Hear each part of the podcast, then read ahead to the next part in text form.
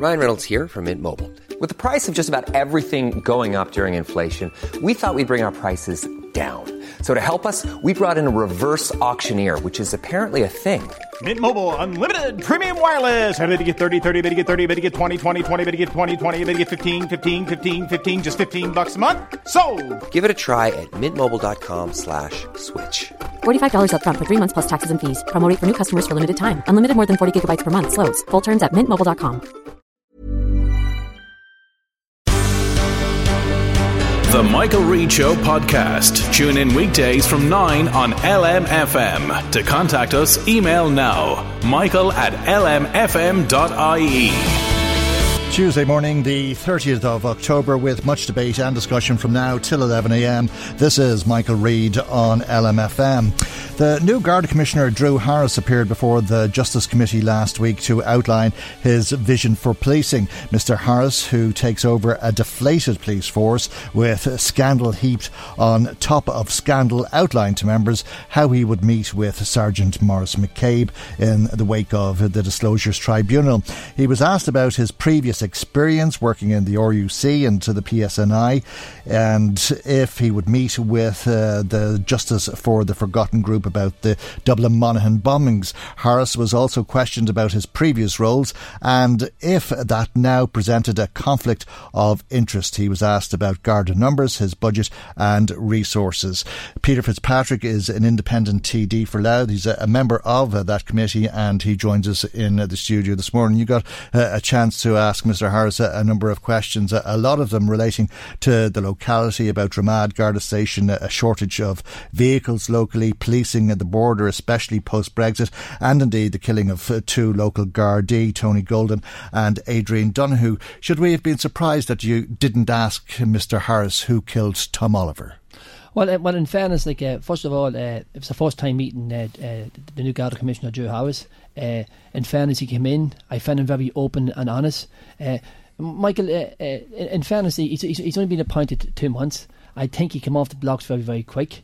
He came in, he was uh, grilled for two and a half hours. And in fairness, there's only so many opportunities they have. Well, uh, you have plenty of opportunity now. I mean, it wasn't uh, for a lack of, of time or opportunity uh, to ask. And uh, you have been very concerned. You've been meeting with Tom Oliver's family, uh, and uh, you were very interested to learn that Mr. Harris could identify the person who ordered the killing. It, it, did seem odd, did it not, or should it not have seemed odd that you didn't ask him about it? Well, I spoke. I spoke to uh, to the uh, Garda Commission afterwards. Uh, he's no problem meeting up with myself. He's no problem meeting up with victims. Uh, in, in, fairness, he's been very uh, honest and transparent.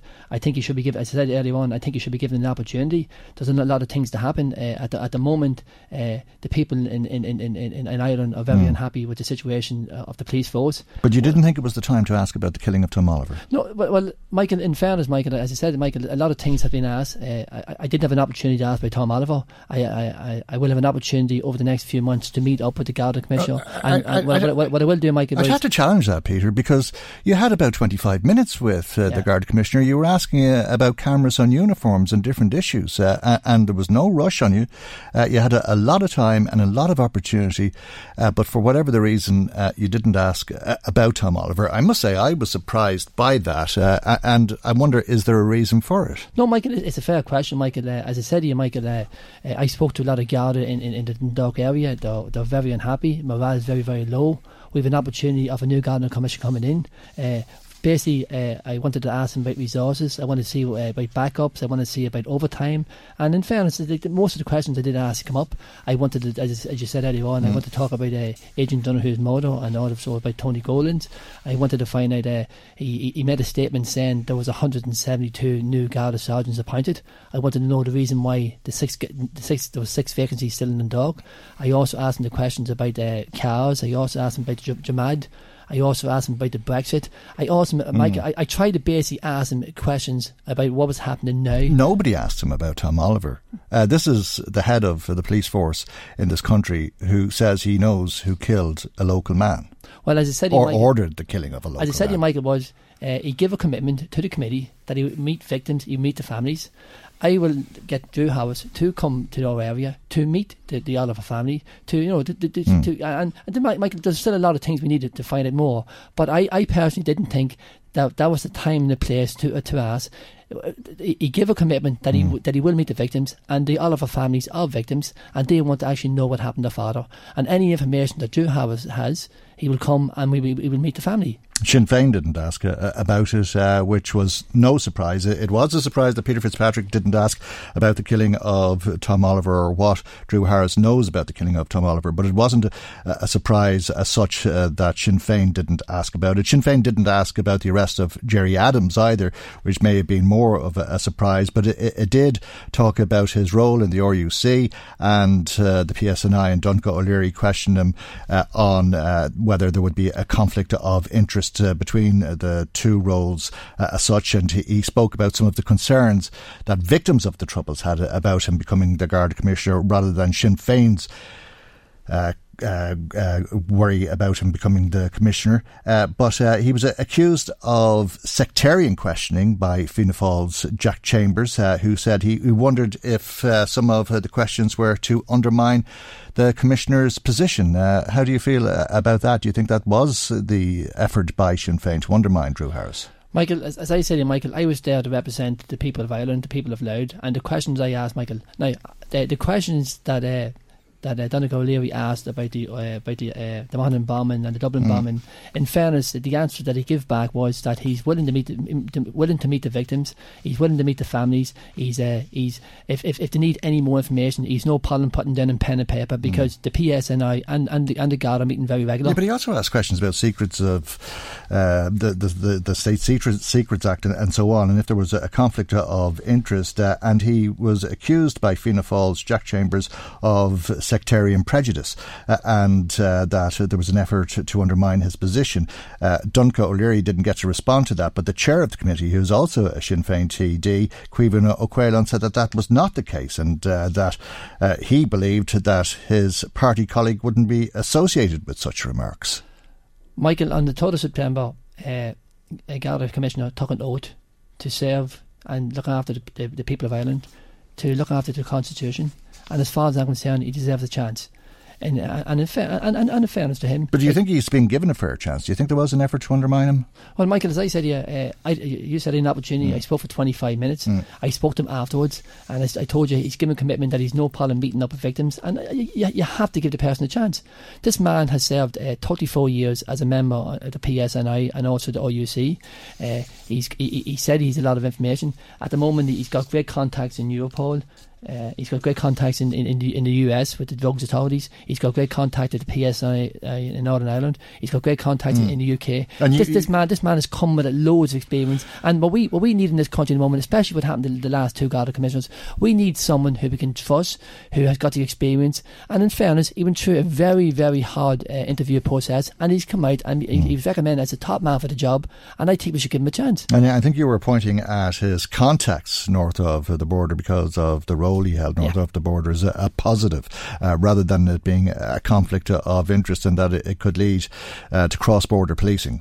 Well, I think the or con- better cooperation. Like in fairness, like uh, he, he's all, he also stated that he's meeting the chief constable of uh, Northern Ireland next week. I think that's a plus. I think uh, it's very important because with the Brexit situation coming up, uh, this illegal trading at the moment. People, people in the, in the border are very worried what's going to happen with the Brexit. He gave a firm commitment that uh, that he, he, will be working very closely with the PSNI. He will be, as you know, you've said, mm. Michael, it's nearly 300 miles from Donegal the whole way to Meath. Like as a former member of, of, the Defence Forces, I know myself. Like you've got you've got you've got 34 border crossings from mm. to Meath. This this this man has come with, with, a load of experience. He seems to be an honest man. He, I, and I said, Michael, we have to give him an opportunity. Indeed, as a, a former member of the Defence Forces uh, that patrolled the border from Omeath to Carlingford, you said you were very concerned about the preparations that are in place post Brexit. Michael, I think what really worried me there, I'm a member of the British Irish Parliamentary Assembly and we uh, we met up in London last weekend to talk about the Brexit. And to be honest, yeah, uh, I don't think the UK has a clue what's happening. Like we met, we we met uh, MPs from Wales, from, from Scotland, from uh, UK, uh, England, and I was very concerned because they don't seem to, they, they, as far as I'm concerned, is they don't seem to care about the border as such. When you see Theresa May coming out and said that 95% of the of the Brexit is sorted the last wee bit is uh, is, is, is, is the border situation, that really concerned me. And I also stated that uh, our, our own Taoiseach, Leo Varadkar, is starting to scaremonger as well, telling people that if the Brexit is not sorted out, the violence will be turned back to Northern Ireland.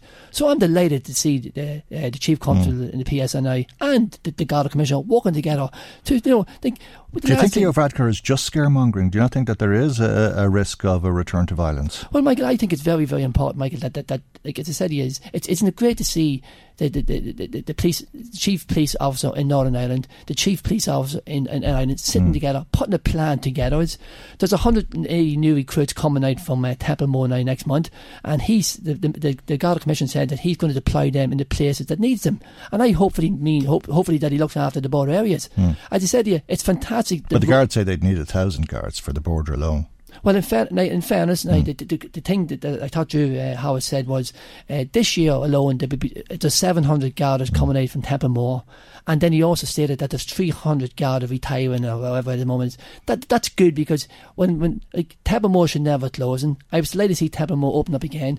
We got between seven and 800 Gardas coming, coming out for the next number of years. And all of a sudden, like at one stage, there was 700 people leaving the Garda forces, there was 700 coming mm. out. There was no sign of the, of, of the Garda getting back up to the full, to the full equipment. At least now going forward, uh, he, he said like uh, 15 years ago in the PSNI, they spent a, a lot of money on the IT. All of a sudden, 15 years later, we're going to spend money in IT. So mm. the, the, resources are going to be there. I think it's coming in at the right time. I think he's a very experienced man. I think we do need we do need an experienced man there. Is and I said, yeah, listen, whether it's Sinn Féin mm. or Fianna Fáil or Fine Gael, like we, we, got, we got an opportunity to, to ask the questions there last week. Is and the reason I didn't ask about Tom Otto's situation was he gave a commitment earlier on in in, in, in meeting that uh, that he will meet the victims and families. I spoke to him afterwards at the moment, and I, I, I will I will I will definitely get uh, Drew Barrymore to come down to County Louth and to meet the Oliver family. Okay. Uh, and uh, you raised a, a, number of other local issues with him. This follows uh, a meeting that you had with uh, the Minister for Justice and uh, Superintendent Gerry Curley, and uh, you travelled around the area and saw some well under resourced Garda stations. Well, Michael, uh, I, first of all, I took uh, the, the, minister up to the, the, the station in Dock. There's not an inch of space up there at the moment. Is like you know, like you've got the traffic. Everybody is pulling out at the Dock Garda station. So we went in there and honestly, we, even the minister couldn't get his car parked. There's no, there's no, like you know, it's it's it's it's it's it's up to full capacity. Uh, we also then took him to Dromad, Dromad Garda station. Dromad Garda Station is a prefab. It's a prefab there for the last number of years. It's not fit for purpose. Years ago, uh, in fairness, in hindsight, they bought they bought a house, a fantastic house there on the site. It wouldn't cost that much money to to convert to the house into mm. a Garda station, especially with the Brexit coming up, and especially being on the M just off the M1. I think it's it's, it's, it's very important. Now the minister at that time gave me commitment that that, that, that the resources will be given to Dromad Garda station. I just asked the, the Garda commissioner, did the minister confirm that there's money available for Dromad Garda station?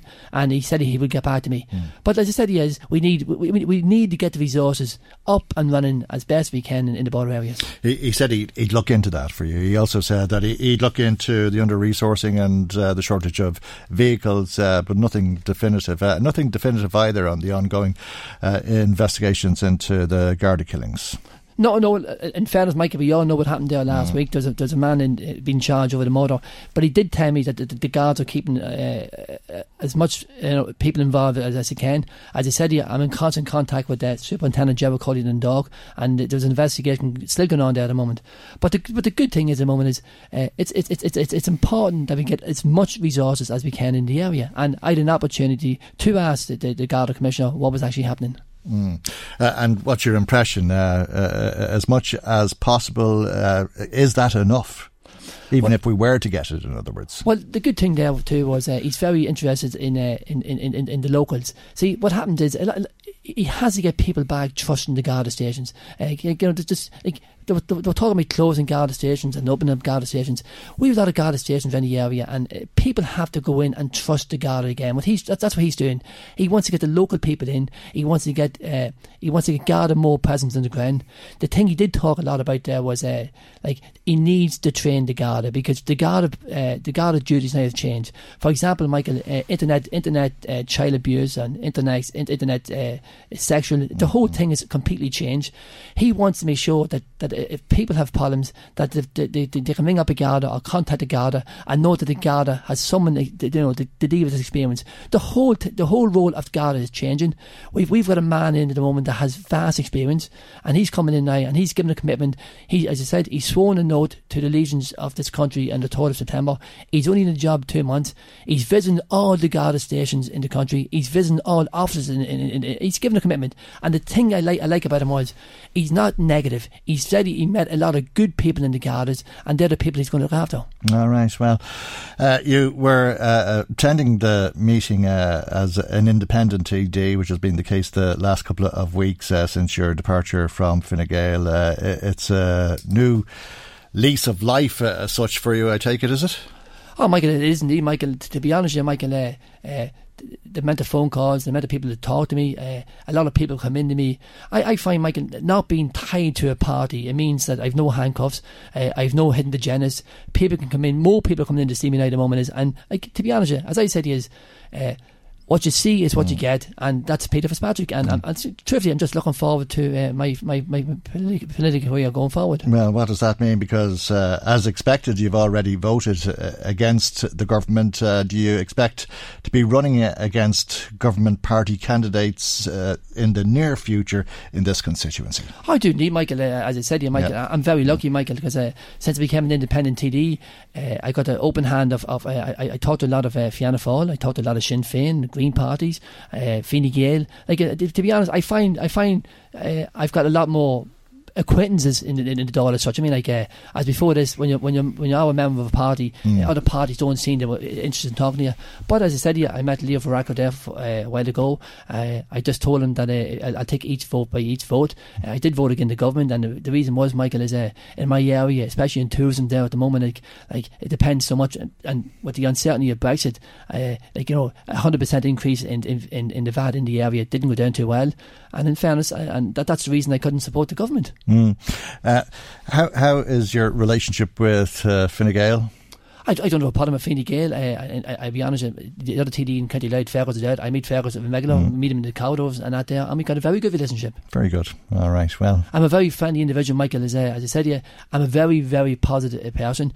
Uh, I don't hold any grudges mm. against anyone. Uh, my main concern, Michael, at the moment is uh, Peter Fitzpatrick is an independent TD. Uh, Peter Fitzpatrick will be going as an independent TD in the next general election. I just hope that the people of allowed will just take me as face value. Like my, but you'd, you'd accept that after the next election as things stand. Uh, the largest party in government will be Fine Gael and Leo Varadkar will be Taoiseach. Well, Michael, as I said, to uh, I haven't got a crystal ball. I don't think anybody knows that. fact at the moment is uh, all I know is that uh, Louth and Eastmeath is, is a five seat constituency. Mm. Uh, Peter Fitzpatrick will be fighting very, very hard for one of them five seats, and I'm sure that Fianna Fáil, Fine Gael, Sinn Féin, and Independents and that there, other parties will be putting up candidates. All I hope is that the work I've done for the last seven or eight years, that people, you know, say, listen, that Fitzpatrick fella's not a bad fella. Let's give him a wee bit of a take. I will be there fighting and uh, tooth and nail for my county and for Eastmeath. And I just said, yeah, all I'm going to do, Michael, over the next whether, whether, whether the election's on this year or next year, the moment is I'll do my best. All right. Thanks for coming in to us this morning. That's Independent TD in Louth, Peter Fitzpatrick. Michael, Reade on LMFM. Well, this weekend, the people of Ireland re elected Michael D. Higgins as uh, president. Our political editor, Eileen Brophy, is on the line. Uh, and not surprisingly, Eileen, it was a landslide. Uh, it was, yeah. I think, you know, um, just nobody ever, nobody sort of made uh, any impact from any of the debates. Uh, I think at, at one stage people, uh, you know, were kind of felt that okay, uh, you know, different people uh, uh, throughout the campaign, like Joan Freeman, that she would come up. Um, also, uh, Gavin Duffy, mm. that you know he he was sort of the most popular of um, of the Dragon's Den crew, uh, and that he would come up. And then you had early on, you had people thinking, well, you know, that people would feel that Sean Gallagher, uh, you know, was it was an injustice done to him the last time, mm. so therefore he may get that vote. But nothing like that happened at all uh, throughout the whole campaign. I don't think people um, listened at all uh, to the campaign. I think they, they probably watched a, a few minutes. Mm. Uh, of it, and then um, signed off. You and I had to watch it all. Uh, so um, it, it, you know, but but the public didn't. But it, so it just repeated itself, Eileen. It uh, just repeated itself yeah, the mm. whole time. There were the same issues. Mm. It, uh, it was dull as dishwater, if ever. Yeah. absolutely dull as dishwater, as no doubt about that. So I, I think, like in a lot of areas, you know, people were surprised about the whole Peter Casey thing. Um, I, I, he certainly uh, played uh, a, a blinder in the whole of this. Um, I, I definitely believe that you know uh, he had a strategy um, of some sort and uh, he got that strategy out. And um, he, But was he too late coming out with that strategy, or should some of the others have followed that strategy? Because some people have suggested he was racist, uh, racist, and he made racist comments. He says he, he wasn't, but if he, he was racist, uh, if, if he'd gone after the blacks and the Jews earlier in the campaign, maybe that would have stood to him as well. I don't think so. I don't think. I think he got away with saying he wasn't racist. A lot of people would have thought, yes, he was racist, and a lot of people still think he he, he is. A lot of people think that uh, he was right, and even an awful lot of people feel that well, look, he's, he's opened up uh, a debate that needs to be had in this country. So uh, he he picked an issue. Uh, really, I think that that worked out very very well for him. Um, and you know, I don't think anybody else could have followed him.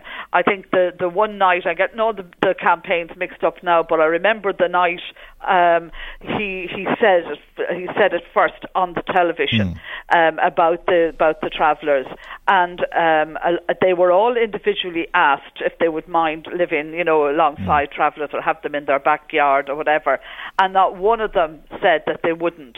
And I, I, I found that very difficult uh, because I, I, I think out of like some of them mightn't mind it, but a lot of them, um, uh, but each one of them said no, they wouldn't. And I think people kind of thought, ah, here when they heard that, you know. Yeah, well, it was a very dull campaign, and I, I think uh, it would be wrong for us uh, to forget uh, that Michael D. Higgins uh, is a, very popular president, uh, which uh, made it all the more difficult for people who didn't have a, a vision to challenge him with. Uh, but if it, it was a, a dull campaign and people weren't engaged, well, I suppose that's just the nature of these things to some degree. But I would also say that some lessons need to be learned from all of this because some of the things that we did learn is that the office of the president can be uh, brought into disrepute because of one of these campaigns. Uh, uh, at one stage during the campaign, the president was called a, a liar, uh, and that's uh, uh, an accusation, a very serious accusation against the highest office in this country. Uh, it was a, campaign which proved that you needed uh, to be in the right circles or to be very wealthy in order to run, uh, and that uh, you didn't really need uh, the proper credentials or experience in life uh, to bring to the discussion what way this country should be moving forward. Uh, perhaps uh, this will be looked at before the term is up, before the seven years uh, that Michael D. Higgins has been uh, elected for will be over. Yeah, well, we did actually, you know, we did ask um, Leo Varadkar that on the night, on, on Saturday night, uh, but he he just said, look, you know, uh, seven years definitely. We asked him really about just the seven years, not the 14. And he said that he himself felt that the recommendations that had been given to him uh, or to the to the to the cabinet was uh, for five years.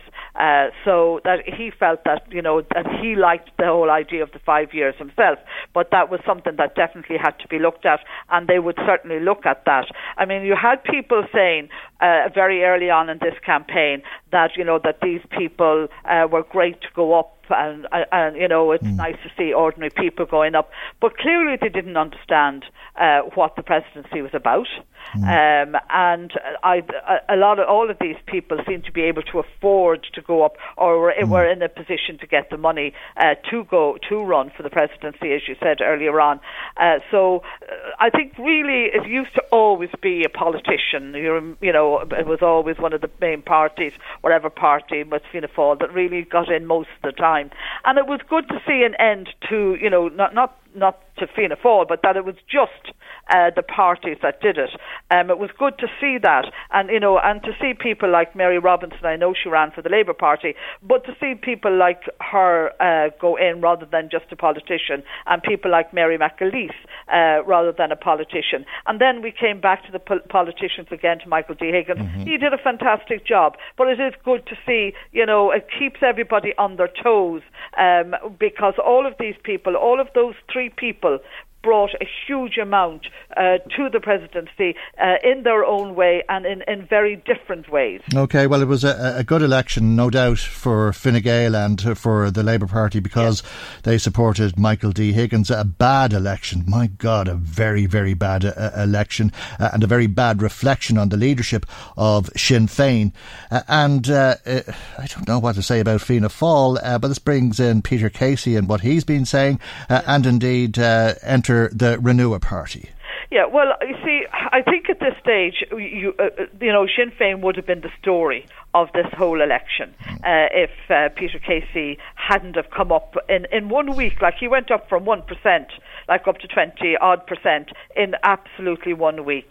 Um, and he himself w- uh, would like to join Fianna Fáil. He obviously feels that he he's very close uh, to the Fianna Fáil, to Fianna Fáil and feels that he can lead them and that Fianna Fáil need a new leader uh, and need a shake-up.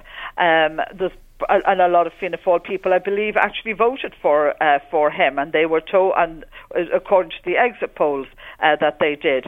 Um, and uh, and then you know you have a situation where um, uh, Renua are now looking for a new leader. They're very disappointed. Apparently, it's reported. Uh, the Sun have quite a, a, a, big story on it today, the Irish Sun, and uh, they're saying you know that uh, that Renua were going to ask him to lead them. Mm. so he's he he is qu- quite right winged. He says he's not, but he appears to be from from the statements that he has made so I don't think he's going to go away. He needs a bit of media training. There's no doubt about that. Uh, but I think people people liked um, what he had to say. Uh, they they liked the way that he was outspoken, that he didn't care about anybody else, and quite frankly, when he did make those statements, he had nothing to lose because he was only on one two percent.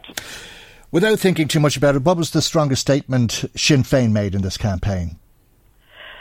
I think Sinn Féin. I think the poll says it all, Eileen. Do you know what I mean? I mean, yeah. it was a, a, most forgettable campaign. Yeah, I can think of of the mistakes that Leo made, but I certainly can't think of anything that really stood up and said, "Yeah, I mm. like that," you know, mm, yeah. or I don't like that, or people will like that, or whatever.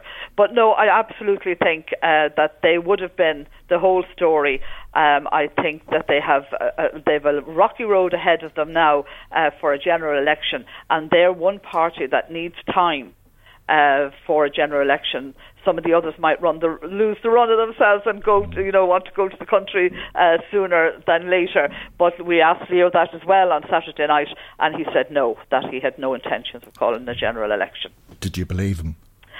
I don't believe he'll call it now, um, and I don't. I, I think you know he he would have to have a good reason to call it, particularly after saying he's not going to call one.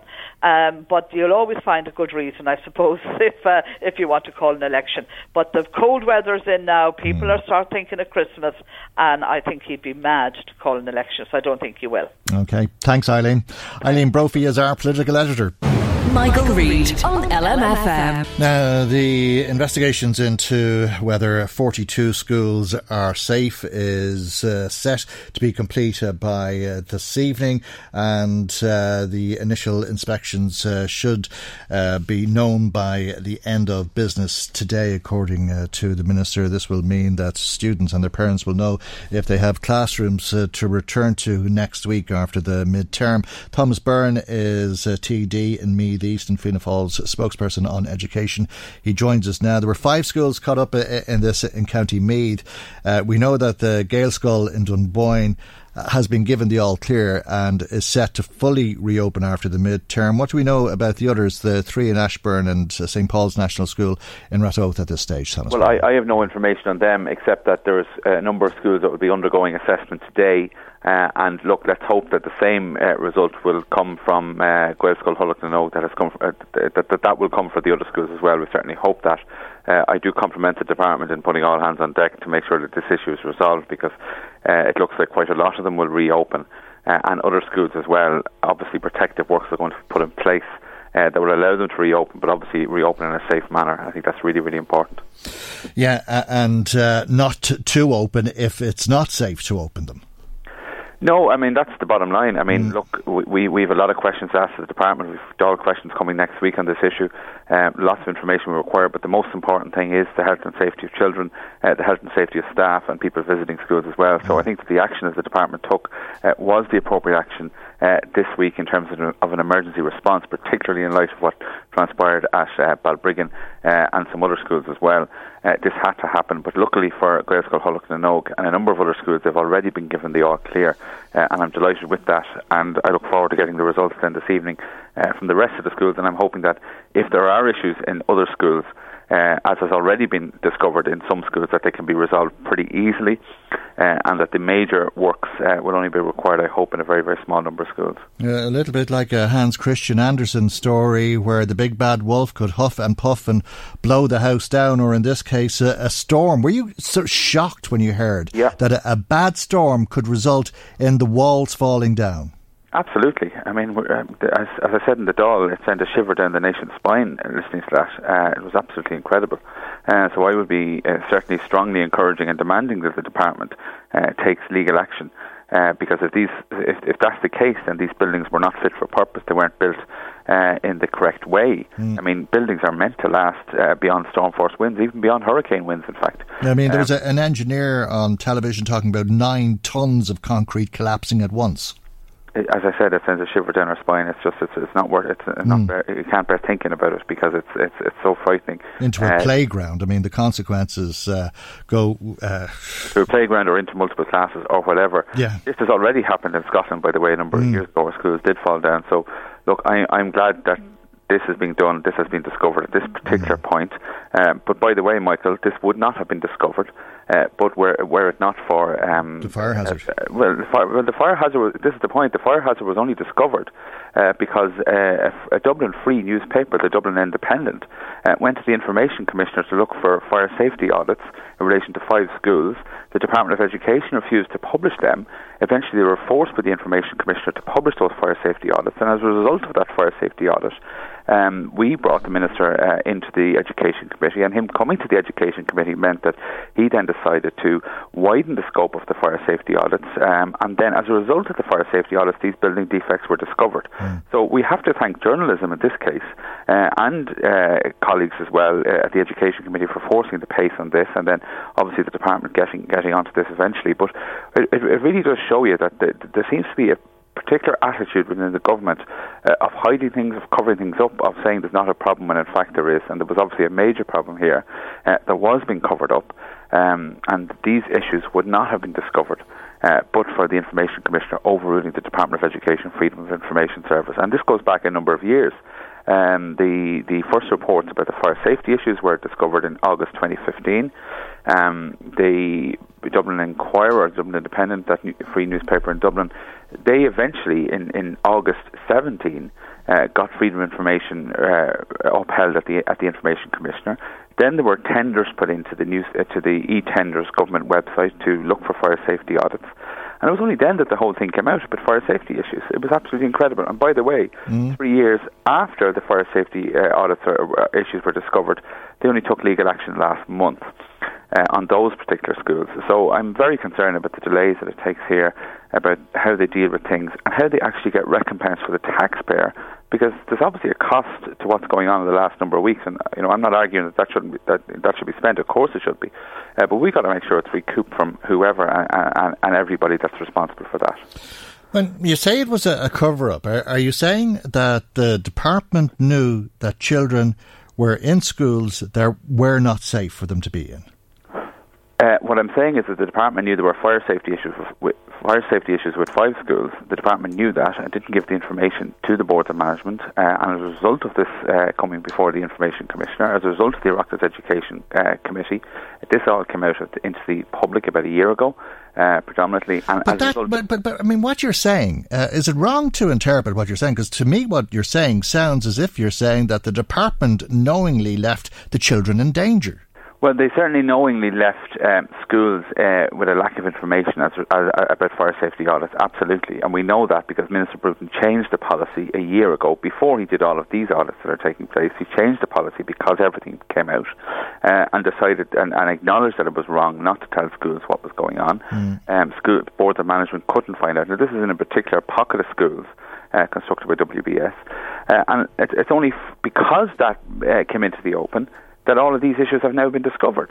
So they really held on to those particular issues on fire safety. And, and, and where, what, I'm, what I'm really saying is, Michael, that because they hid what was happening in those five schools from, from the boards of management from schools, uh, had that been allowed to stand, had this free newspaper in Dublin not pursued this issue, uh, we would not have known about any of these issues. That's okay. an absolute fact. And I suppose we have uh, the benefit of hindsight now. There's been a, an element of luck in uh, terms of the timing and uh, the midterm break, but with the benefit of hindsight, uh, should those schools, the 42 schools in question, not have closed for a couple of days in the run up to the midterm, knowing that there was the risk of these significant problems? Well, look, I mean, uh, my understanding is the Department of Education, first of all, decided to look at all these schools because they were built by WBS, and there was a problem found with a WBS school uh, in Balbriggan, a major problem, obviously, as you've described pretty uh, scarily earlier. Uh, but the truth is, that was the only reason. There, there was no specific warning on some of these buildings that there was a problem. Uh, it was merely that they were built by WBS. So the likes of Gaelscoil Thulach na nÓg was built by WBS. Mm. It's now been looked at and there's not a problem. Other schools are not in the same category. Uh, but it is just as well that they looked at it. But there was no particular um, apart from the fact that they're built by WBS, there were no other suspicions as to why uh, th- th- th- there might be an issue. And obviously, that was an issue when you look at what actually happened at Balbriggan. All right, and uh, if uh, you look at uh, the result in Dunboyne and uh, that the school can reopen after the midterm break, uh, it's clear that not all of the schools will have to close or partially close, uh, which again could bring about a, an element of luck in all of this because the challenge is going to be great regardless, and finding a way of housing these children and their teachers will be a great challenge as we go into next week. Yeah, well, look, I mean, there were six given the all clear over the weekend, including Dunboyne. I mean, the truth is, if there was a problem in Dunboyne, uh, in Gaelscoil Thulach na nÓg, I don't know where you'd put those children. Um, and the, the same is true if there's a problem in the other places, if there's a problem in Ashbourne or Ratoath. We have no idea. Um, it's a very, very difficult situation. It has to be said, in two of the schools where uh, there is a problem, uh, in Scoil Chaitlín Maude, in, Bal- in Tallaght, and another one in Balbriggan, um, there's a, simple enough solution that will allow these uh, schools to reopen. But thankfully, the issue has been discovered and the solution has been put in place. Um, there is other work to be done at three other schools as well. So, so look, there's there's there's work still going on, and I compliment the department putting all hands on deck this week. But it certainly leaves a lot of questions to be answered as to what happened uh, over the last number of years in relation to these particular issues. Okay, listen, thanks uh, for that. Just before you go, and very briefly, uh, are you sure there's no prospect that Peter Casey will become a, a Fianna Fáil Taoiseach in time? Well, look, Peter Casey is entitled to uh, join Fianna Fáil. Anyone can. In fact, I invite anyone who wants to join Fianna Fáil to go to our website and join the party. Mm. I always make that point, Michael. He can do the same. But, like, if you want to run for the Dáil in Fianna Fáil, and this applies to everybody, you have to go before a selection convention. I had to go before a selection convention and, and, and seek uh, a mandate to run to the next election. And, you know, there's a vote on that within the party organisation. So that happens. It, we've already had our selection convention in Donegal, so I think it's highly unlikely uh, that Peter Casey would be able to become a Fianna Fáil candidate. But, look, you can't just dismiss 23% of the public who go out and vote, uh, vote for him. And while I certainly wouldn't subscribe to, to many of his views, I think there is certainly a feeling out there that people, uh, you know, feel left out, particularly in rural Ireland. We've mm. issues in relation to crime and broadband uh, are huge issues, and I think it is incumbent on politicians to make sure that those issues remain, uh, you know, are certainly addressed and, and addressed fully. Okay, all right. Uh, could he be Taoiseach? Could he lead your party? Uh, I want Micheál Martin to be Taoiseach okay. the next election and working every single day to make sure that happens. And we certainly okay. want to win as many seats as possible to, to, to achieve that. All right, listen, thank you indeed for joining us uh, this morning, Fianna Fáil TD, for Meath East, Thomas Byrne. Michael Reade on LMFM. Now let's find out what you've been saying to us. Maggie McGuire joins us with some of the calls and text messages that have been coming to us this morning. Good morning to you, Maggie. Morning, Michael. Well, what have you I'm got for us? You're, you're there. I'm there. I'm there this time. Uh, I have a lot of comments in actually in response to your interview with Peter Fitzpatrick. Um, I also have a lot of comments in in relation to the Áras race. But I'm going to start off with um, uh, go back to one of the interviews we did on Friday's program with Tony Toner about the new drink driving laws. Oh, yeah. And um, Morrison Navin contacted us in relation to that, and he wants to know what the situation is um, for priests or Eucharistic ministers when it comes to the new drink driving laws. He's saying, like, if, for example, a priest says three or four masses in one day, or if a, a Eucharistic minister officiate, officiates at a couple of services in one day and they have to drink the wine as part of the Eucharistic ceremony, is there a chance that'll put them over the new limit? I don't know. Uh, I suppose. I. Well, I mean, I'm not going to answer it. Uh, the limits have been set, and uh, it's up to the priests to take responsibility for that themselves. Well, there you go. So I don't think any of us have the answer to that one. But Mm. um, so moving on to this morning. Uh, Anne was in contact with us in relation to your interview with Peter Fitzpatrick um, and uh, Drew Harris appearing before the Justice Committee, and she's saying she doesn't understand why people seem so reluctant to give Drew Harris a chance, basically, to do the job. She feels that they're constantly nitpicking at him, at him and bringing up issues from his previous roles, and she thinks it's unfair. She sing, um, she thinks that we should give him the opportunity to make his mark, and maybe who knows he'll actually deliver on the promises he made when he started off. She's saying that let's face it, we need all the help we can get when it comes to restoring the public's confidence in the force. Okay, well, let's hope so, uh, because uh, it's a, a deflated force, if ever, and uh, after all of uh, the controversy and scandals, uh, hopefully uh, there will be an opportunity to put all of that behind. And staying with that, Martin was on on the same subject. Um, he says that uh, it was hardly necessary for the new commissioner to meet with the Justice Committee in order to find out what the problem is with crime in this country.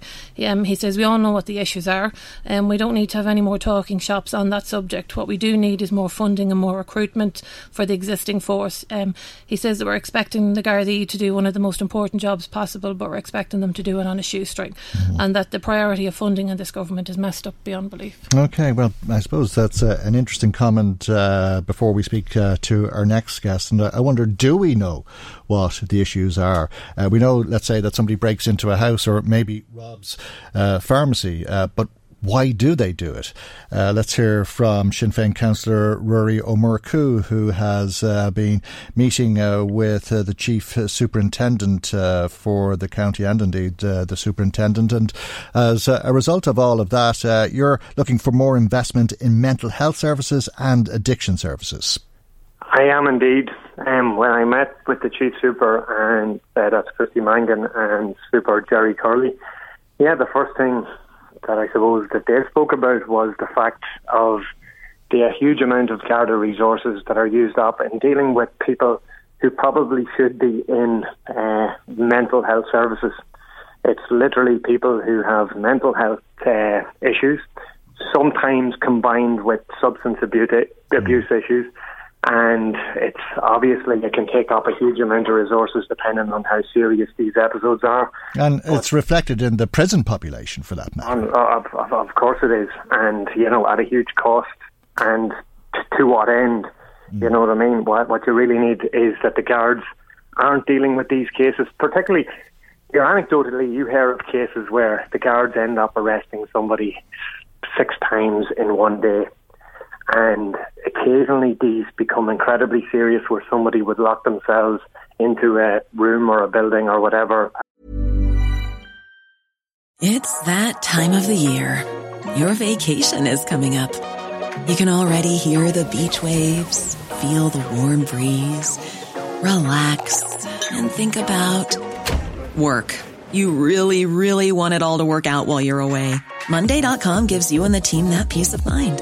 When all work is on one platform and everyone's in sync, things just flow wherever you are. Tap the banner to go to Monday.com. Hey, I'm Ryan Reynolds. At Mint Mobile, we like to do the opposite of what Big Wireless does. They charge you a lot, we charge you a little. So naturally, when they announced they'd be raising their prices due to inflation, we decided to deflate our prices due to not hating you. That's right. We're cutting the price of Mint Unlimited from $30 a month to just $15 a month. Give it a try at mintmobile.com slash switch. $45 upfront for three months plus taxes and fees. Promote rate for new customers for limited time. Unlimited more than 40 gigabytes per month. Slows. Full terms at mintmobile.com. Many of us have those stubborn pounds that seem impossible to lose, no matter how good we eat or how hard we work out. My solution is PlushCare. PlushCare is a leading telehealth provider with doctors who are there for you day and night to partner with you in your weight loss journey. They can prescribe FDA-approved weight loss medications like Wegovy and Zepbound for those who qualify. Plus, they accept most insurance plans. To get started, visit plushcare.com slash weight loss. That's plushcare.com slash weight loss. And you create a more difficult situation which involves sometimes the armed response unit, etc., which is obviously at a huge cost. There's obviously huge dangers and all the rest of it. But then the guards, in an awful lot of cases, take the, like, you know what I mean, deal with these mm. people and they're bringing them to A&E and then they're released without the proper services. We've also had people who would have come to us who work in addiction services, etc., and they would have stated, as we would have discovered ourselves, that there's a huge problem with dual diagnosis and that's the case where people both present with mental health and substance abuse. Mm. And it's a case of the services don't exist to deal with both of them together.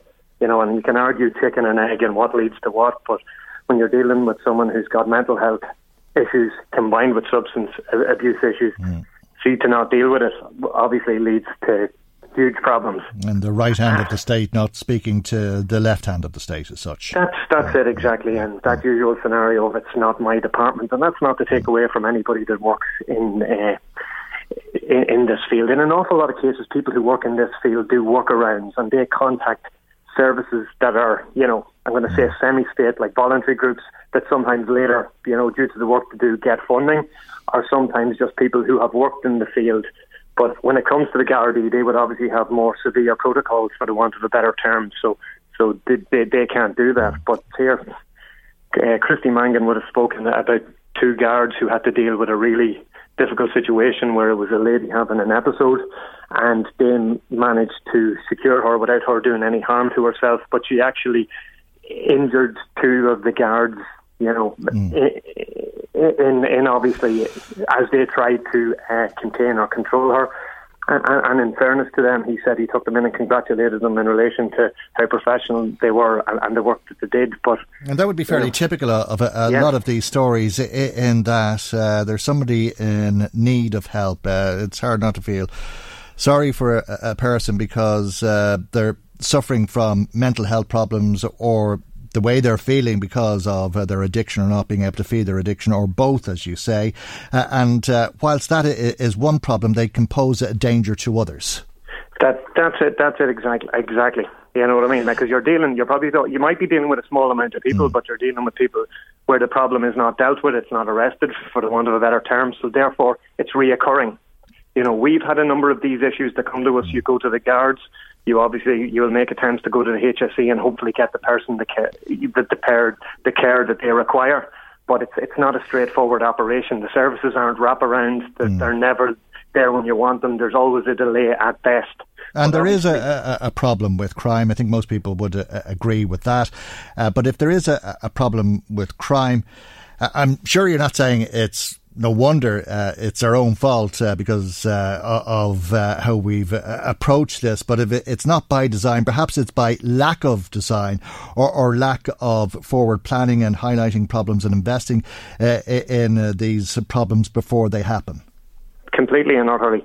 The reality is that state services didn't deal with the problem of drug dealing and addiction you know, 20 years ago, 30 years ago, and it's got to an incredibly serious place, particularly in this in this town. Like I also welcomed when I spoke to um, to the two senior Gardaí that we seem to be inching towards um, a dedicated drugs unit in Dundalk. You know, some space has been freed up um, in Dundalk Garda Station, but there are other resources required.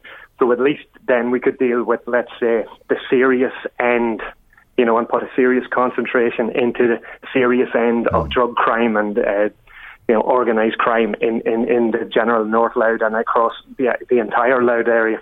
We were talking uh, about it in Drogheda last week, very similar sort of conversation, and how the problem is on the scale that it is in a, a town of the size that we're talking about, in around 40,000 in both towns. Uh, it's one thing uh, when you've fellas walking down the street with guns in their hand in Dublin, where the population is 2 million, but uh, if you've uh, fellas sorting out drug debts in Drogheda or Dundalk, uh, it goes uh, a little bit beyond the realm of, of, what you would expect, isn't, doesn't it? No, since I've become a councillor, these issues have really been highlighted to me. Like I was always aware, but I was never aware of just how, as I say, prevalent drug mm. dealing was, how dangerous it was, the amount of situations where people are put under threat for deaths or for other issues that relate to someone else within their family. And in fairness to the Gardaí, when I spoke to them, one of the major things that they wanted out there was that see people who find themselves in this situation that they would present to the Gardaí and that they will deal with it in a really in a professional way, but uh, and, and alongside that in a way that obviously secures the victim or, or whatever. And when somebody comes in under threat, that that's the issue they're dealing with rather than how the debt arose or, or, or whatever else. Okay, and uh, it's something in our midst, uh, a problem that we're all living with uh, to some degree. But uh, thanks indeed uh, for joining us this morning, Sinn Féin councillor Ruairí Ó Now let's go back uh, to some more of your thoughts and comments. Maggie, what else have you got for us? Um, we had Tommy on the phone to us earlier this morning. Um, he was expressing his happiness that the presidential race is over mm. and we can all just get on with our lives, as he's, he's put it.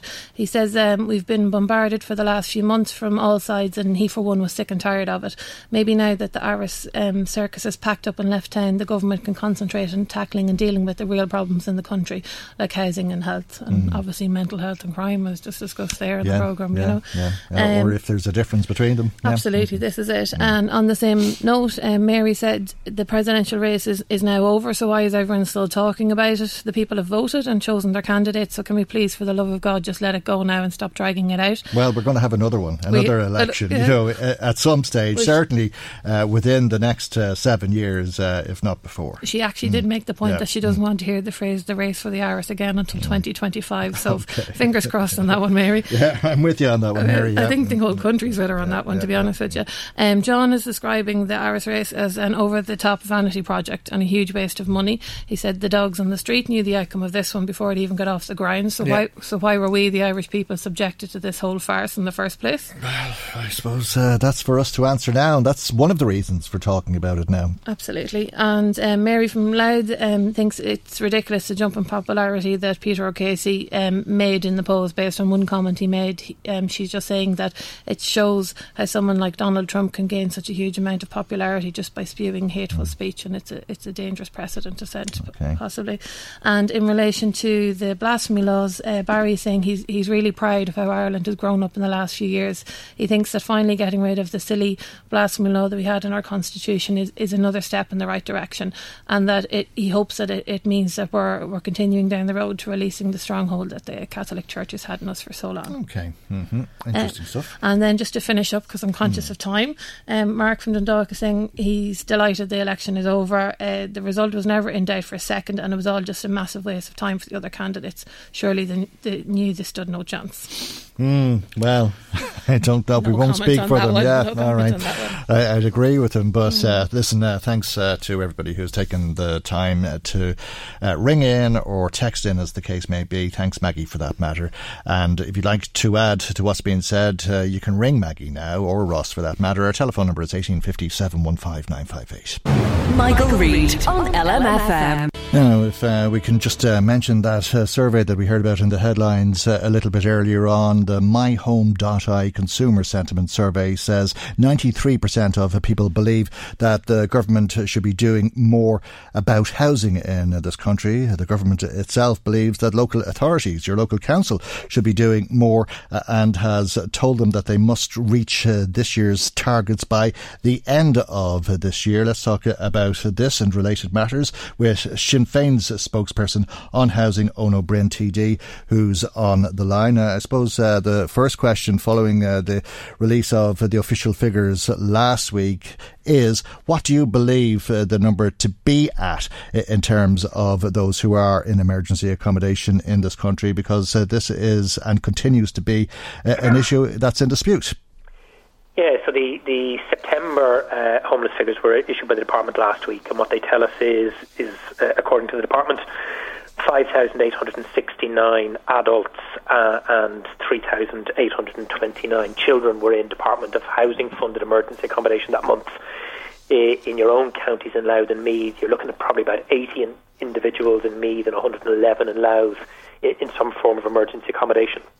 However, what we also learned, uh, uh, and there was some very good reporting by Kitty Holland in the Irish Times on Saturday, is that uh, of the 1,600 adults and children who've been removed from the homeless figures, including about 100 from Louth uh, and about 30 or so from, from Meath over the course of this year, the local authorities in question are all confirming in writing to, to that journalist that in fact these families are all still uh, on their homeless lists, accessing homeless services and in temporary accommodation. Uh, uh, uh, so therefore, I suppose many of us are questioning the validity of the figures that were released last week because there's, you know, 1,600 uh, uh, adults and children who don't have tenancies, who don't have secure accommodation, are in effective emergency accommodation, accessing homeless services, but the minister has seen fit not to include them in his figures. Uh, and what do you believe uh, to be the real figure? The official figure is just under 10,000, as you say. We've heard estimates of up to 15,000. Or does that conversation even matter? Is it just a, a case that there's thousands of people in a, a crisis situation that need urgent attention? Well, first of all, the, the, the numbers do matter, um, and it's not that we want to reduce people to statistics. These are real people, real adults and children in very, very traumatic circumstances.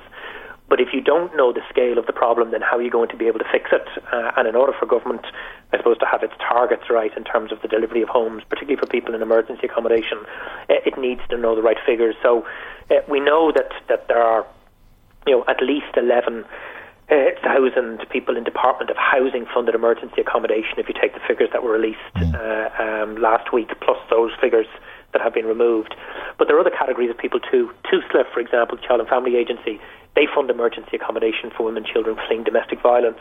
We have no figures for this year, none for last year, uh, but we do have figures for 2016 which tell us that in that year, uh, about a thousand women and about two and a half thousand children spent a considerable period of time in that emergency accommodation. Uh, and then we still have over 600 adults and children who were asylum seekers but have got their legal right to remain in the country, but can't get out of direct provision because of the housing crisis, and they're essentially using direct provision as emergency accommodation. So, you know, somewhere between 11 and 15,000 is probably about right. The problem, however, is this: is that uh, not only uh, if the government doesn't have accurate figures, they can't tackle the problem properly. Mm. But you do have to ask yourselves why won't they publish accurate figures? Uh, why is it that, for example, the minister on three occasions in this year uh, removed families, including, for example, 100 families removed from the figures in Louth, uh, uh, and again a bunch of families removed from the figures uh, in Meath? Uh, and I have to say, I think it's nothing short of political manipulation to save face. So, on one hand, you're saying the government is playing down the scale of uh, the problem. On the other hand, the government says it's throwing everything at it and doing as much as possible. As we heard there, 93% of people believe they should be doing more. So what are they doing? Well, uh, it seems uh, from uh, the Irish Times report uh, today uh, that 1,000 houses, a little over 1,000, 1,051 houses were built in the first six months of this year, which is 20% of uh, the target, of the total that they expect to be built. Uh, and uh, the department now writing to local authorities to tell them to get the other two thirds done by the end of the year. That's right. We get a report at the end of every quarter telling us the progress of the local authority new builds, so they're being built by local authorities as well as by approved housing bodies. They were 28% uh, on target uh, at the end of the second quarter of this year. Uh, part of the problem, however, is is that the Department of Housing imposes uh, a very bureaucratic approval and tendering and procurement process on the local authorities and the approved housing bodies, which slows down the delivery of, of social housing. Uh, there's also, in my view, not an aggressive enough campaign of purchasing units uh, that are available. And I don't mean competing with first time buyers, I mean purchasing vacant units that aren't on the open market uh, and again, while Louth County Council has been quite proactive in terms of bringing vacant units back into stock, uh, they're one of the few councils, and the money they've got from local uh, from central government hasn't been uh, uh, uh, sufficient, in my view. But the real problem is the targets themselves are too low. Mm. I, I sat on a cross-party committee that did a lot of work in the Dáil in 2016, and we recommended in our report to government in, in that summer uh, that we needed to see a minimum of 10,000 real social houses added to the local authority and approved housing body stock every year. Uh, and this year, the government will probably achieve about half of that. Uh, Sinn Féin has also been arguing very strongly that not only do we need an increase in social housing, but we need the state to be directly involved in the delivery of affordable rental. excuse me, affordable, affordable purchase accommodation. Yeah. And that hasn't happened yet either. So it's not just the delivery is slow, the targets are far, far too low. And that target of about half the 10,000, uh, just under 5,000, is made up uh, of housing uh, that is provided by private developers, uh, the 10% uh, that they would hand over to the estate, uh, or uh, from what they call voids uh, when they bring empty houses back into action. Yeah. And look, I mean, for me, it, it doesn't matter how the, the stock is increased. So, for example, the Part 5 requirement is a perfectly acceptable way of increasing the stock because those units are then purchased and owned by the local authorities. My problem is that the government is also claiming that where it's leasing uh, units from the private sector through HAP, through RAS, or through a thing called the long-term leasing scheme, that somehow that's the same, and of course it's not. So while this year we're only going to get five and a half thousand real social houses added to the stock, there'll be about 19,000 privately owned units leased uh, by the state through these various schemes uh, to house people. Uh, and of course the problem with that is not only is it insecure for the tenant, not only is it very expensive for the taxpayer, it also takes uh, houses away uh, from, the, from from regular renters and regular buyers in the private market. Uh, so this chronic over reliance on the subsidised private rental sector, along with an under underinvestment in real social housing owned by local authorities and approved housing bodies, is really the big problem here. Okay. It's a, a, crisis, a, scandal, uh, something uh, that a, lot of people find shameful. Uh, and uh, if we want to talk about statistics, uh, one statistic that can't be argued is the figures from Focus Ireland, which last week said they referred people on 180 occasions to Garda stations. Uh, that's this year, actually, uh, and uh, at least 20 of them uh, had stayed in Garda stations. Uh, so that puts into context why people feel it's such a, a terrible problem. Uh, was it it's something that was overlooked in Sinn Féin's presidential campaign? No, I don't think so. In fact, Liadh Ní Riada spoke about housing quite a lot. Obviously, the, the powers of the president are, are more, I suppose, in terms of raising the issues, because uh, ultimately these are matters for government in terms of budget or legislation. Uh, uh, but certainly, housing was one of the key themes that Liadh mentioned repeatedly. Uh, I also think it's important because you mentioned Focus Ireland. They've launched a campaign uh, last week, and they're calling on government to make four clear commitments to kind of tackle the escalating family homelessness crisis. Uh, they are to have a dedicated family homelessness strategy uh, to ensure that uh, nobody is referred to Garda stations, that there's adequate emergency accommodation for all, that no family spends more than six months in emergency accommodation, and that every family has access to uh, a a caseworker to assist them. Now, I put those four questions directly to the Taoiseach to Simon Coveney last Thursday during Leaders' Questions and asked him, would the government commit to uh, uh, uh, those four demands to tackle this escalating crisis, particularly because on that day we'd seen uh, an increase in 55 families in emergency accommodation, an extra 136 children uh, on the previous month. Uh, uh, and I have to say his answer was deeply disappointing. He was saying the government is doing everything they can, which clearly isn't the case because the figures are going in the wrong direction. Uh, uh, and rather than say yes, Focus Ireland are the frontline agency who know more about this than most, we're going to work with them and support their demands. He gave a very kind of mealy mouthed answer to say, you know, planning permissions are increasing and, and house building is increasing, none of which is in dispute. The difficulty, of course, is the houses that these families need in terms of move on accommodation, but also the kind of preventative measures that you and I have talked about many times before in this programme aren't being taken. So it's not just Sinn Féin who's criticising the government and demanding more. Key frontline NGOs like Focus Ireland uh, are doing the same. And uh, my understanding is later this week there's going to be a meeting of a number of the large homeless charities. Uh, because they want to see even greater focus on preventing families from becoming homeless, and they'll have some very specific proposals they've been an- announcing uh, uh, for the government's attention as well. I think it's uh, fair to say you're uh, outlining, articulating a, a Sinn Féin vision for us uh, to a, a large degree, but it was a, a vision, as I put to you a moment ago, that was lacking, I think, in the presidential campaign.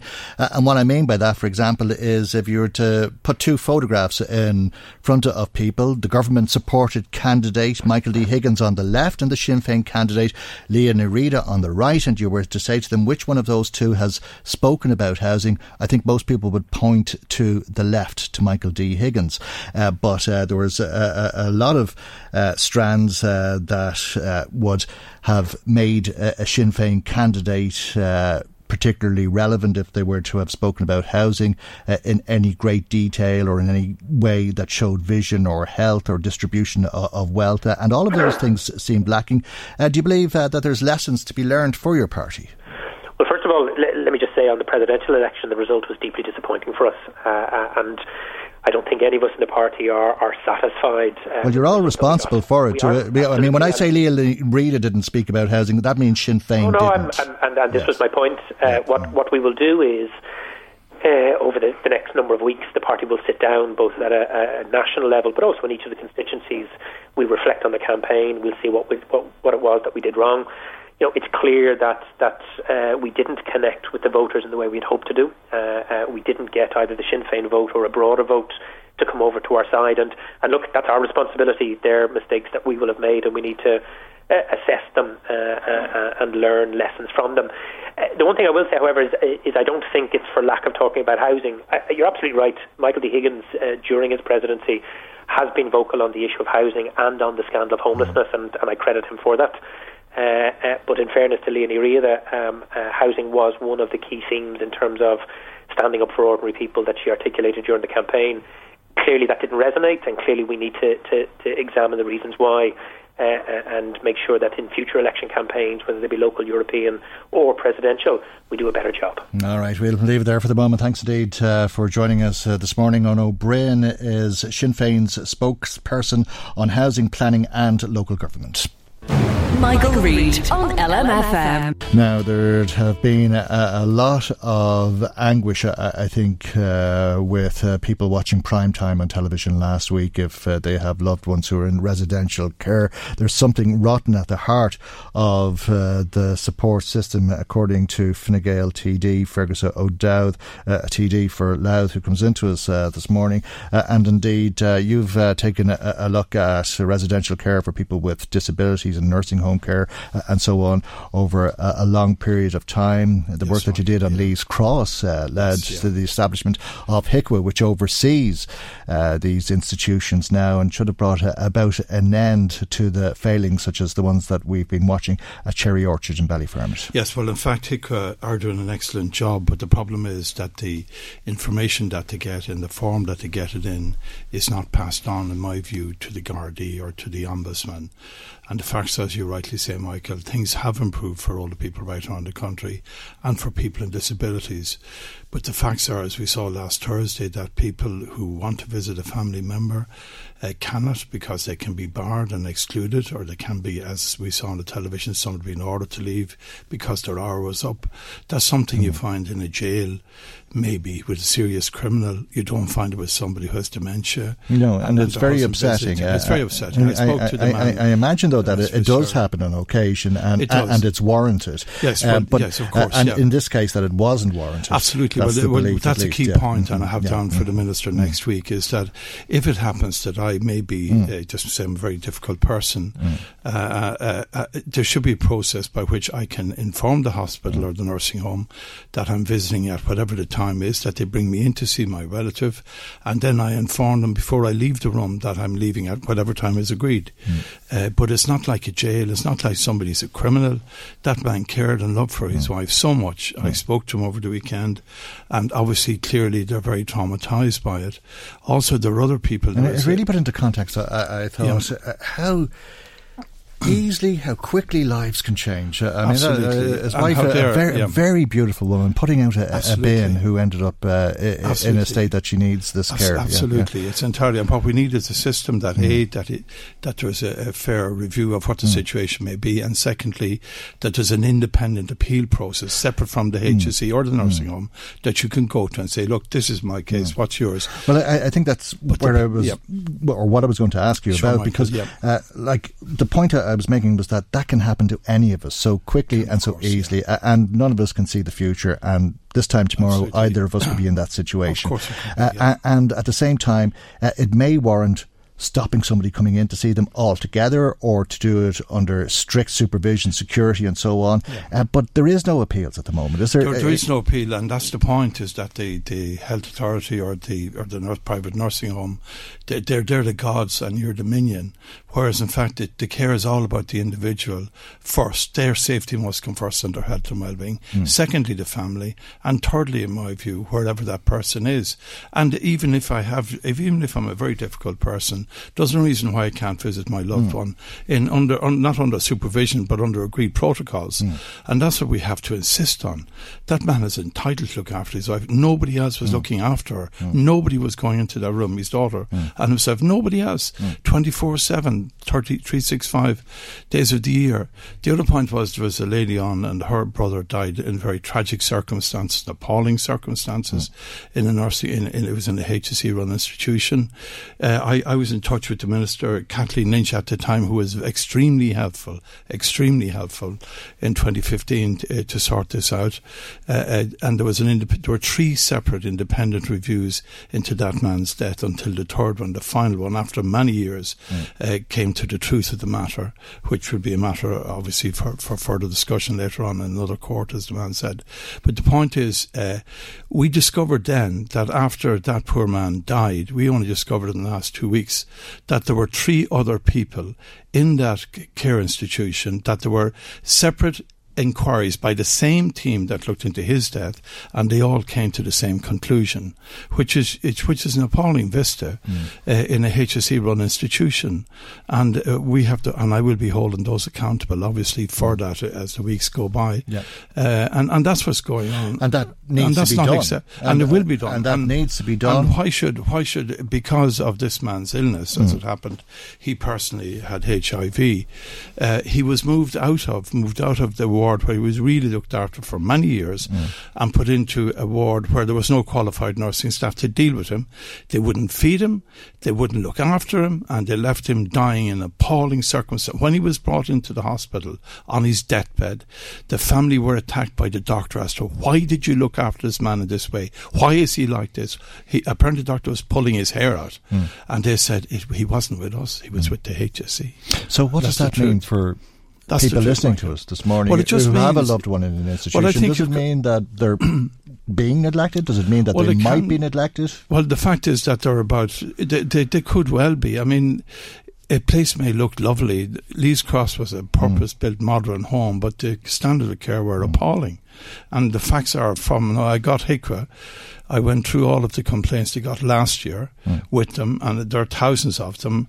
And the outcomes in each case, the outcomes are basically that about 20% of all nursing homes have an additional a condition attached to their license, so there are issues about them. And if somebody yeah. is in a disability care, uh, there's about 10% of those are, are there are serious issues with. So with your loved one, you've got to be internally vigilant. Go in at weekends, go in late at night, go in at the off Mm. peak, go in on holidays when people are, you know, when staff resources mightn't be there, and just keep looking out, keep watching them, make sure that their bodies are looked at regularly for bed sores. Uh, and Because quite often people will tell you uh, it, it, was a fabulous place. Uh, they were looked Yes, after yeah. wonderfully. The staff were great. Yeah, absolutely, and they are great, and, ma- and the vast Mm. majority, as I say in my statement, are excellent. But there are a significant minority that are not. But so, so, One- so- sometimes yeah. somebody is being neglected, uh, and You don't the, see it. The relatives Yeah. will tell you, "I didn't know that. I Yeah. thought it was a great place." if somebody has dementia, they won't be able to communicate. If somebody is unwell and they can't, uh, sometimes people are reluctant to have the, the physical skin of the person examined. One of these people I'm talking about, they went into hospital with a bed sore so big it couldn't actually be treated, could not be treated. That's what happened there. Now that's rare, obviously, but it did happen. And I think that eternal vigilance from the family members and taking the capacity to use programs like yours, Michael, to articulate and to fight those cases is hugely, hugely important. And that's if there are family members or family members who are, are capable or interested in, Yes, watching out for somebody. Yes. Uh, and because of the limitations, because not everybody in a home has family members or family members who look out for them, what needs to be done? Well, what happens at the moment, if I ring up, and I discovered this last year, Mm. if I ring up, about, uh, about 600 people rang HIQA to complain about the care of their family member. HIQA wrote down all of those complaints. They then they did nothing with them. Yeah. Because the law didn't allow them, from their perspective, to pass that information on. Now, I got on to the, I met with the Ombudsman and I met with HIQA, and they've now agreed that complaints will be passed on to the Ombudsman. Mm. The Ombudsman has the power to investigate those complaints, but first of all, the person must go through, if they're in a private nursing home, go to the manager of the nursing home, which often they don't wish to do because the person is vulnerable, because they're afraid they're being Mm. They believe they could compromise. Absolutely more. Yeah. and, and and if I can go back about about four years ago, I brought about 800 complaints. I wrote to the Garda Commissioner. I sent them to her at the time.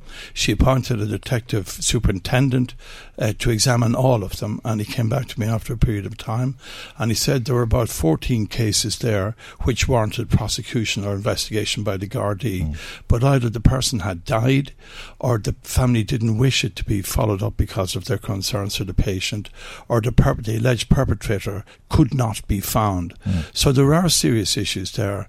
So they then told me at that time that the Gardaí and HIQA were sitting down to have a memorandum of understanding that HIQA would tell the Gardaí when they thought there was hmm. a case. That did not happen, Michael. That did not happen.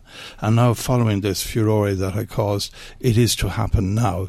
So things are improving, but all the time, people like me have to fight to get the rights that people are entitled to. And I think that's a disgrace that, that it took me to do that. It shouldn't take me to do that. It should, it should happen automatically. I spoke to the Minister for Health as well, and he is happy in that he's making significant progress in safeguarding legislation mm. to protect vulnerable older people in these circumstances. And I, I would expect to have a statement from him next week, which will be certainly helpful and will be significant progress as well. Mm. But it's it's just it's, you know it, it just goes on and on and on and on. Well, it does, uh, and uh, the more it goes on, the more concerned people become. Uh, but you did say that the vast majority of people who are in care are being cared for very well. They are absolutely, hmm. absolutely. But the other point is that in the community as well, is that there were ten thousand complaints last year of of of abuse of the elderly. That could be in a lot of cases hmm. financial abuse, physical abuse, emotional abuse, sexual abuse. These things are going on in our society, and I think people people just need to be aware of them, hmm. and and obviously we need to be more vigilant with our family members as well.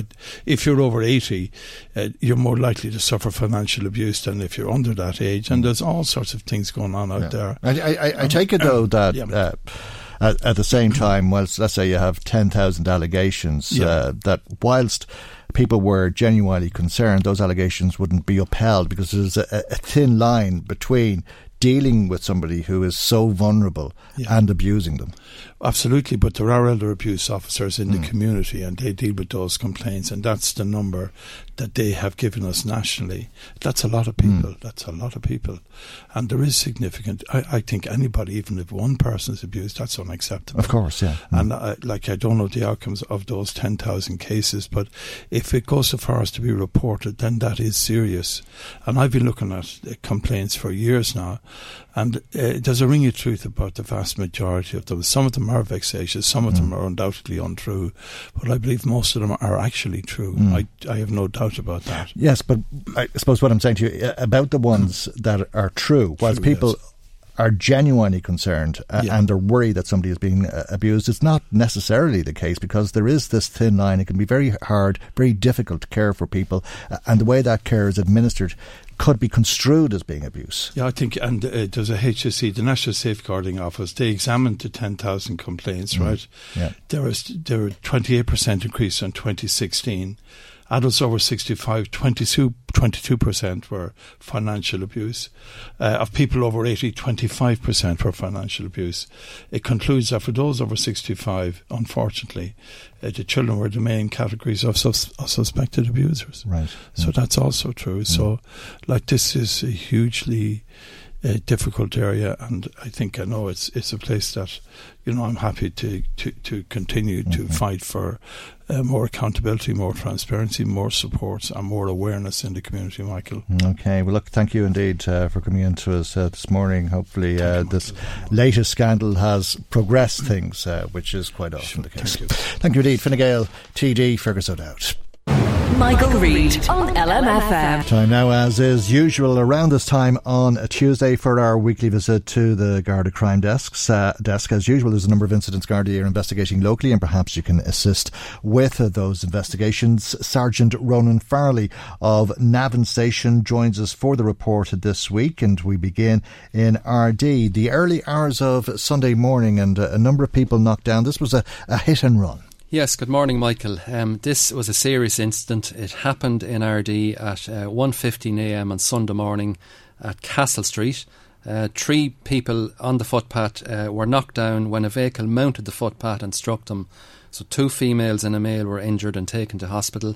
The car didn't stop, it proceeded in a northerly direction up the town and crashed at the Fair Green. The car involved was a silver Vauxhall Vectra hatchback and two people in that car got out and ran.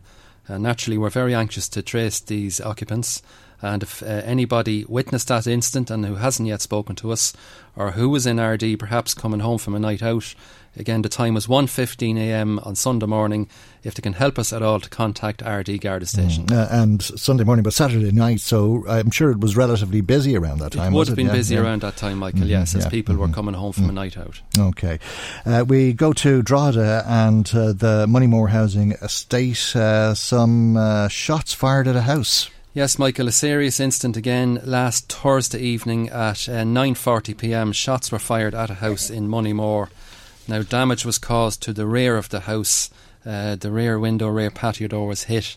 the house was occupied at the time, so it's very fortunate that nobody was injured.